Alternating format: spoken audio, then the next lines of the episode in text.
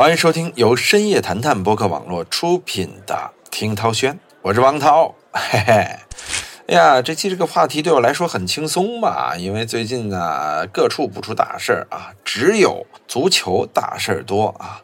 足协一堆愚蠢的政策，尤其是男足啊，还好女足还比较争气啊。当然了，今天好像冯绍峰和赵丽颖离婚抢了头条，是吧？呃，汪峰一出现嘛，但是足球跟娱乐有关联，但又没有那么大的抢热门的这样的关系啊。所以，我们今天谈的这个热点呢，其实是持续发酵了一周的关于欧超联赛的热点。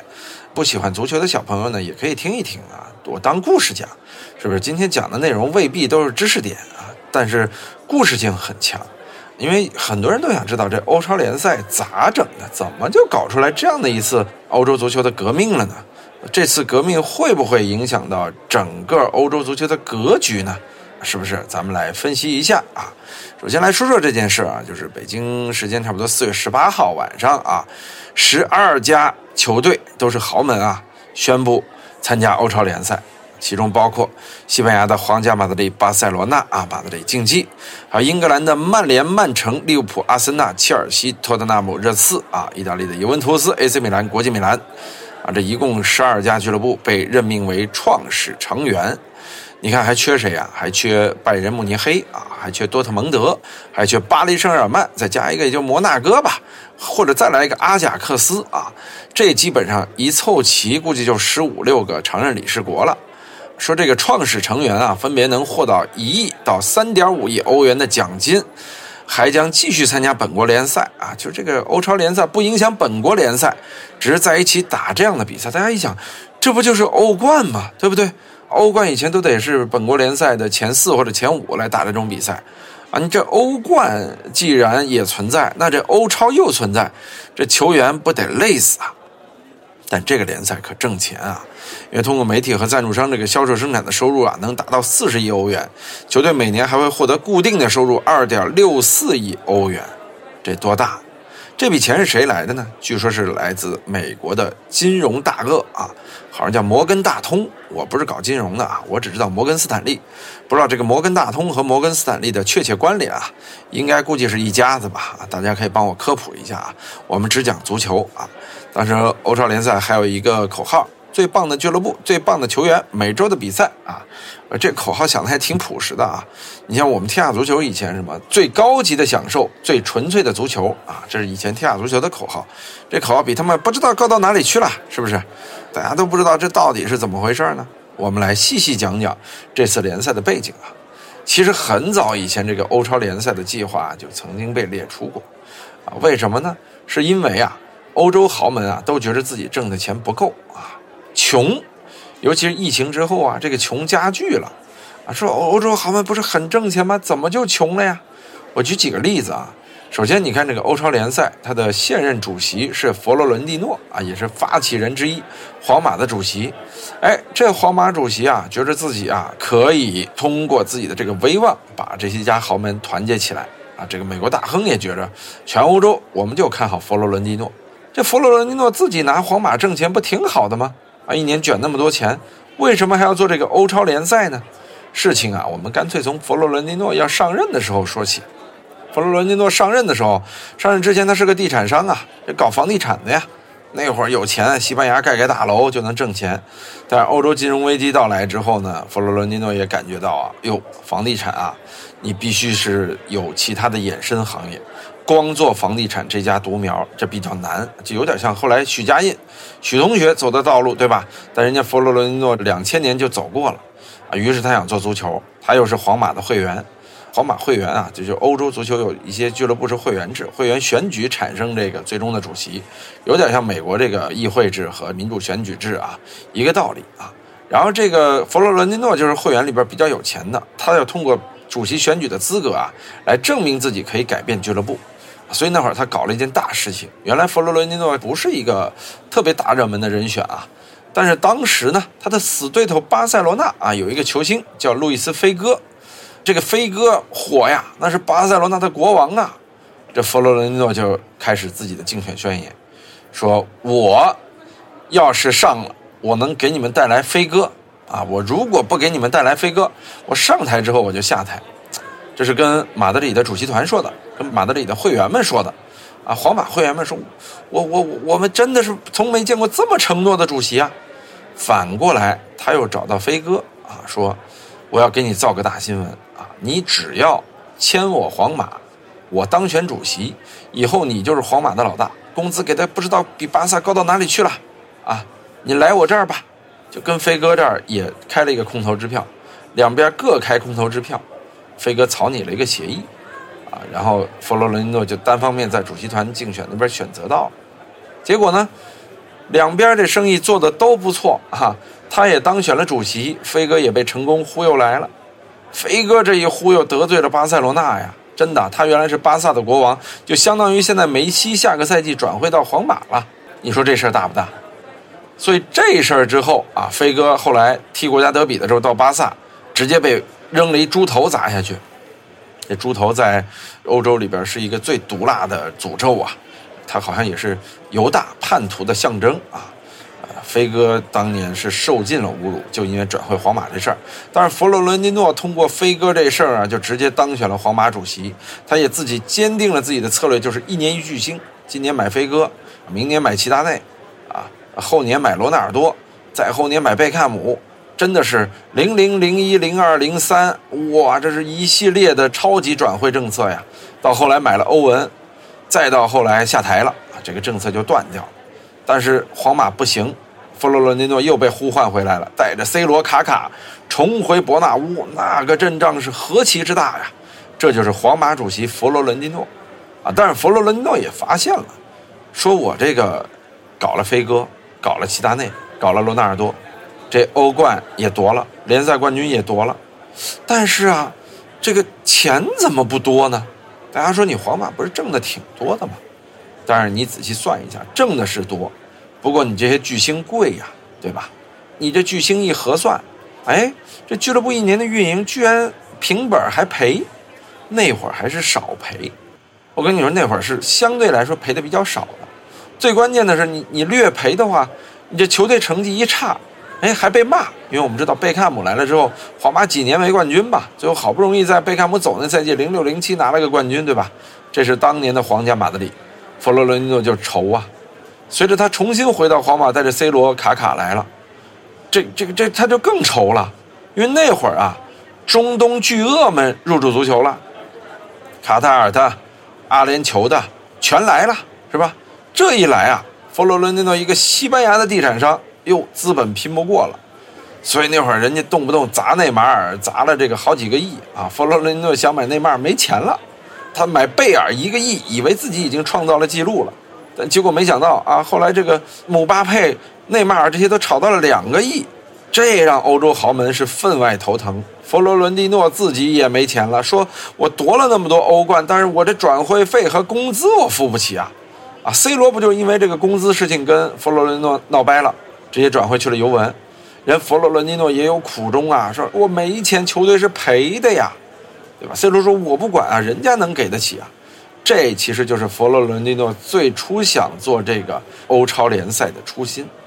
就我俱乐部做的再怎么好，也付不起钱。巴塞罗那零八零九赛季六冠王了，但是他六冠王带来的是什么呀？是二点五亿欧元的负债。有人说你六冠王了，怎么还负债呀？梅西的工资夸夸的涨，哈维、涅斯塔这些工资都咔咔的涨，因为你不涨，其他俱乐部就给他挖走了呀。中东资本一来，这挖的太厉害了，整个价钱就虚高了。怎么可能一个球员转会到二点二亿欧元呢？那搁以前能买一个联赛呀，对吧？所以在这样的一种情况下，弗洛伦蒂诺发现有钱挣不了了，钱挣不了怎么办呢？那有的人说，人德甲怎么就能行呢？不一样，运营理念不一样。德甲确实，你像拜仁一直把转会费和工资扣在一个工资帽上，选这个工资帽底下最实用的球员。我就是为了成绩打好德甲，我挖人也在德甲范围内挖。你看德国一直被保护的没有中东资本进驻，相对健康。德甲联赛也相对健康，各家俱乐部基本上都是盈利的。但是其他联赛已经被破坏的是支离破碎，这其实就是资本介入足球之后啊，会导致足球产业的大泡沫。在大泡沫底下痛苦的呀，就是这些豪门俱乐部，尤其是花自己钱的豪门俱乐部啊。像佛罗伦诺就是之一啊，这就比较痛苦啊。所以欧超联赛他当然要做。有人说做欧超联赛不是要得罪欧足联吗？得罪的就是你欧足联啊，因为佛罗伦蒂诺行死了，我们俱乐部其实是值这个钱的，但是呢。我做出来这个俱乐部之后，你欧足联把欧冠的奖金啊、什么广告啊、门票啊全都克扣了啊！西甲联赛还搞了个转播费用平摊。什么叫转播费用平摊？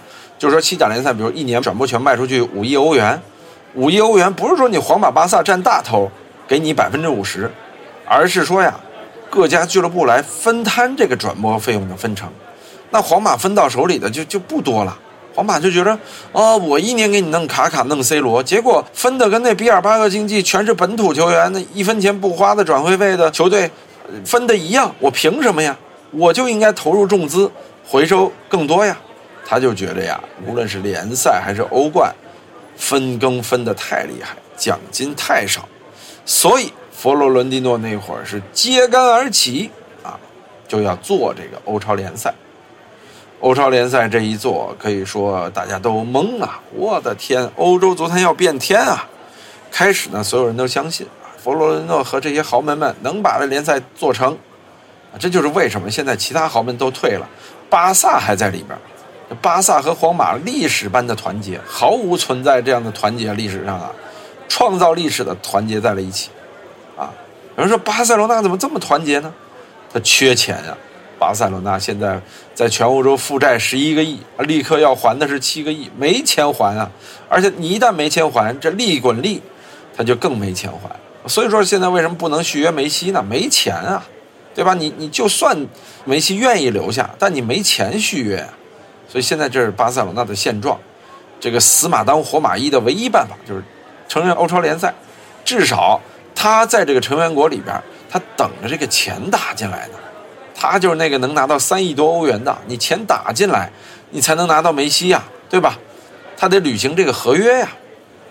所以，现在像巴萨，他是不退出，皇马也坚持在里边。但是欧足联下一步一定还会有相应的对抗措施。这欧冠四强马上要开始比赛了，如果再不定的话，这皇马你打不打？啊，切尔西当然盼着了，说你赶快把皇马。踢出欧冠啊，我们直接晋级决赛。欧足联也为难啊，那那凭什么呀？那边曼城和巴黎凭什么呀？要不然三家抓阄，啊，反正总归这事儿啊是比较难办的。那有人说，为什么现在突然间豪门都退出了呢？对，给大家说一个新的消息啊，可能不了解这个行情的人啊不知道，在前两天啊，除了巴萨和皇马，各大豪门啊，包括英超的啊，包括意甲的，纷纷选择了退出。吓怕了，这有人就说了，这几家俱乐部开玩笑呢。前两天信誓旦旦，我们一定要进入，我们要创造欧洲足球新秩序，我们要挣更多钱。今天怎么退出了？尤文图斯的这个安内利说：“哎，我们还是很看好这个计划的，啊，我们无限期的期待这个计划能成。那你你无限期期待，你看好，你怎么退出了呢？啊，包括利物浦说还道歉了。”怎么突然间这么没骨气了呢？既然你受到剥削，希望能够独立，为什么要突然道歉呢？其实原因很简单啊，各国呀都通过行政手段做出了干预，尤其是英国，英国怎么干预啊？说你这些球队好，你要去参加这些所谓的欧超联赛，我英超啊就不给你们比赛的资格。你这不是六家俱乐部要走吗？那你这六家俱乐部啊，直接就别参赛了，英超联赛。把你们革除，啊，这六家俱乐部说，那我们上告到英国政府，英国政府有这样的法律规定啊，任何协会组织啊不允许私自踢出成员球队，啊，但是呢，英国政府一听啊，啊，好像法律里是有，可法律里有这条，法律里还有另一条，就是我可以有效的控制你的劳工证资格。你说劳工证是什么呀？劳工证就是海外球员在英国踢球啊，包括。非英国球员啊，因为英国不在所谓的欧申根范围内嘛，你的签证和劳工证都有问题。就只要非英国本土球员，你都需要拿劳工证。就像以前中超的这些队员想去英国踢球很难，他这个劳工证的申请特别麻烦。得打满多少场国家队比赛啊，同时呢又得在英国有居住和语言的条件，很复杂的一个留英的条件啊。这些球员呢是有的，但英国就会提高这个劳工证的标准，针对这些参加欧超的选手啊，甚至不给你颁发劳工证，啊，直接限制你劳工证。你劳工证说你过期了，一声明，你以后啊在英国打比赛，即便是拿到了一个临时劳工证，你出不去啊，对吧？你没有劳工证，你说去什么西班牙打比赛，尤其亚洲球员、南美球员，你没有劳工证，你怎么去？啊，这就是非常麻烦。当然有永居的另说啊，欧洲永居的另说，就这些情况啊，会让这些俱乐部啊费死劲儿，可能得买三套阵容，一套大联赛，一套大杯赛，最后再留一套随便打什么比赛啊，就这种玩法啊，就总归特别特别难办了。而且这不光这只是初步惩罚，到后续惩罚会更多，搞不好这一闹，一家豪门两年之内变成一家小破俱乐部。啊，你是让我踢英超了，但我一年降级了，因为没钱，而且闹不起啊。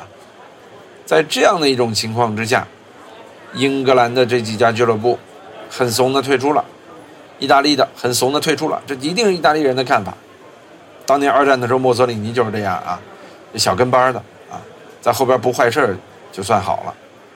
只有皇马、巴萨现在是苦苦的独守在里边。其实整个事情的发展就是这样，现在比较难办的还真是佛罗伦蒂诺，啊，被忽悠了，没有退路，这样下去服软，这也没脸呢。而且最近啊，老爷子也老了，啊，几次演讲呢都有纰漏，比如他说了一条，说我们不参加欧超，我们就买不起姆巴佩，可网友就说了，人也没要求你买，你可以不买啊。哪支俱乐部都买不起姆巴佩呀？凭什么就要你买得起呢？老爷子被人钻了漏洞，也被黑了啊！说实话，人七十岁老爷子不容易啊，但他买不起姆巴佩啊，这还真真大大增加了 C 罗回皇马的可能性。我大胆的预言，下赛季 C 罗很有可能回到皇马啊！所以到时候就看梅西走不走了。梅西反正走的可能性还是比较大的。明年欧洲足坛很可能会是个大洗牌，又有一些熟悉的局面出现。总之，欧超联赛这个计划呀，对欧足联真的是压力非常大。欧足联放宽了什么呀？放宽了财政公平的这个所谓的收支公平的原则。也就是，以前你俱乐部啊，收入和支出得平等。你比如，你买了一个姆巴佩，啊，你就不能再多买球员了，因为你今年可能收支达不到平衡了，收入过少。支出过多，因为你花了两亿多去买姆巴佩嘛，这种收支平衡的超出啊，会让欧足联很不满啊。但是现在呢，他把不满之后制定的这个政策呀放宽了，取消了。所以说这次欧超联赛呢还是有贡献的，但贡献在哪儿呢？贡献还是对那些土豪球队有贡献啊。现在甚至欧足联是鼓励这些中东豪门啊，甚至中国豪门啊来入驻欧洲。所以这就是非常奇葩的一个局面了。欧超联赛现在这个局面真是上也不是下也不是，哎呦，佛罗伦蒂诺啊，拉波尔塔难受啊，而死局啊，没有局面，你总不能两家打比赛吧？最后可能巴塞罗那也退了，皇马跟谁比啊？跟空气比嘛。所以欧超联赛不了了之的局面啊，最后是肯定会发生的，因为欧足联的势力，它不是一天两天能撼动。另外就是皇马选择的这个时机不好。或者说，美国资本啊选择的这个时机不好。你要是在当年普拉蒂尼贪污的时候，啊，那个时候干，其实会更好、更快一些，啊，可能就没有那么多反对质疑的声音了，反而是一蹴而就。哎呀，今天聊的这个欧超联赛的故事，不知道大家能不能听懂啊？反正中国足球现在自己没什么好事我们就看欧洲足球的吧。但欧洲足球乱成这样，下一步看哪呢？之前江苏队上赛季夺了中超冠军，我我和象征的这个家乡的球队，啊夺了中超冠军，就谁没想到今年直接俱乐部减赛，成了中国一个非常大的笑剧，也成了世界足坛的一个大笑料，这太不可思议了，怎么会这样呢？呃，大家都觉得这事儿很蹊跷的时候，突然间欧超联赛出现了，大家就觉得哟，今年这个世界还是这样那么疯狂，啥事儿都有可能发生。哎，所以啊，大家但求平平安安，不要求轰轰烈烈，是吧？其实这就是人生。当然了，我们人生能经历这些大事件，乐观的想，也是一件幸福的事儿。平庸的生活个几十年、上百年，其实挺没劲的啊。感受一下这个时代的变革，其实会有不一样的体验。如果你是个人才，兴许还能发生一些质的变化。好的，感谢您收听今天的听涛轩，我们下期节目再见。